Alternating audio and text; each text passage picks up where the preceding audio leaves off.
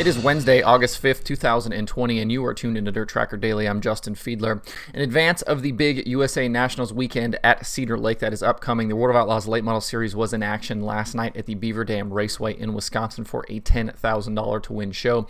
Brandon Shepard entered the night on the strength of back-to-back series wins at River Cities and Davenport. 31 cars were in attendance, including Jimmy Mars, Mike Marler, Billy Moyer, Kyle Bronson, Jimmy Owens, and others. It's been a banner year for Owens so far, and he continued that last night, going fastest in hot laps, quickest in his qualifying group, and winning his heat race. In the night's redraw, he also drew the pole for the feature. At the start, though, it was Cade Dillard jumping to the early lead from his outside front row starting position. We talked about Dillard's rise on yesterday's show. Dillard was able to get away from Owens early, but as the race approached 10 laps in the books, Owens ran down the 97. Dillard caught the wall a bit in turn 4, and that let Owens get by for the lead on lap 12. From there, Owens was able to put a sizable gap on the field. There was drama for Owens, though, near halfway. Working lap traffic, Brett Swedberg made a left turn out of turn 4 towards the infield with problems, but he didn't know Owens was coming through. Owens got on the brakes hard, and even though he did make contact with Swedberg, he was able to drive away and maintain the lead. The contact did cause a caution, however. There were no ill effects to Owens' race car, and on the restart, he resumed his big lead out front. Over the final laps, Owens drove away from the field to grab his 4th World of Outlaws win of the season. Billy Moyer finished 2nd, Cade Dillard was 3rd, Brian Shirley 4th, and Cal Bronson was 5th. Series points leader Brandon Shepard finished 6th after having brake problems in qualifying. Owens has made 8 World of Outlaws starts in 2020, and his finishes go like this: 4th, 1st, 1st, 1st, 8th, 3rd, 3rd, 1st. Certainly been a good season for him across the board, and that goes along with him dominating the Lucas Oil Late Model Dirt Series so far, and he's had other super late model wins as well. Certainly been a good year for the Newport Nightmare. Even though he didn't get the win, Dillard was again strong last night. He has 4 top 3 finishes in the last 5 races, and behind Shepard, he has the best average finish over those 5 races. He continues to take points out of Ricky Weiss in 2nd. We're going to have a battle for that 2nd place points spot here in the not too distant future. Brandon Shepard leaves Beaver Dam, extending his points lead over Ricky Weiss to now 222 markers. The series has today off before heading to Cedar Lake tomorrow for the 3 nights of the USA Nationals. We'll preview all of that on tomorrow's show. In series news, the World of Outlaws Late Model Series announced yesterday an addition to the 2020 schedule. They will head to Lincoln Speedway in Pennsylvania on Thursday, August 20th for a co-sanctioned show with the ULMS Racing Series. It will be the Outlaws' first trip to Lincoln in 15 years, and the race will pay $12,000 to win and $1,000 to start. This addition to the schedule creates a 4-race weekend now, with the Outlaws following up Lincoln on Friday night at Williams Grove, Saturday at Sharon Speedway, and Sunday at Erie Speedway. For tickets and event information for that weekend, you can find that at worldofoutlaws.com. After losing night 1 to weather, Eastern Midget Week will kick off tonight for the USAC National Midgets at Action Track USA in Pennsylvania. Chris Windom continues to lead the point standings over Tyler Courtney, Buddy Kofoid, Tanner Thorson, and Cannon McIntosh. Kofoid is also the leading rookie on the season. Besides having 3 wins in 2020, Windom is the points leader because of his incredible consistency so far. In 15 races, he has 14 top 5 finishes.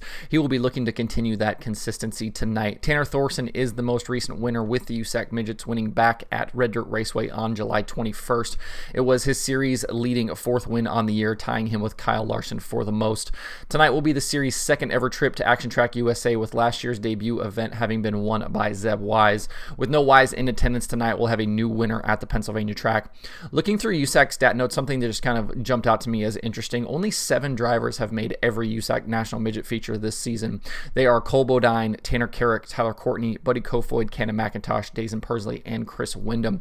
You can watch all of the action tonight from Action Track USA live on Flow Racing, and we'll recap all of the racing on tomorrow's show. A lot of Pennsylvania stuff on the show today.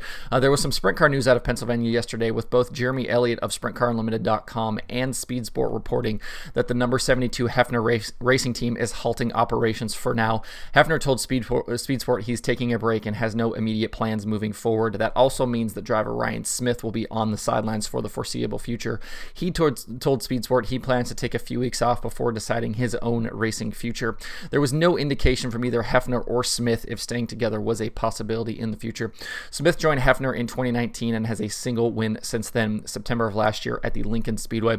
Hefner's other race team with Billy Pouch Jr. will continue operating, and he will field a midget for Kevin Thomas Jr. during this USAC Eastern Midget Week as well.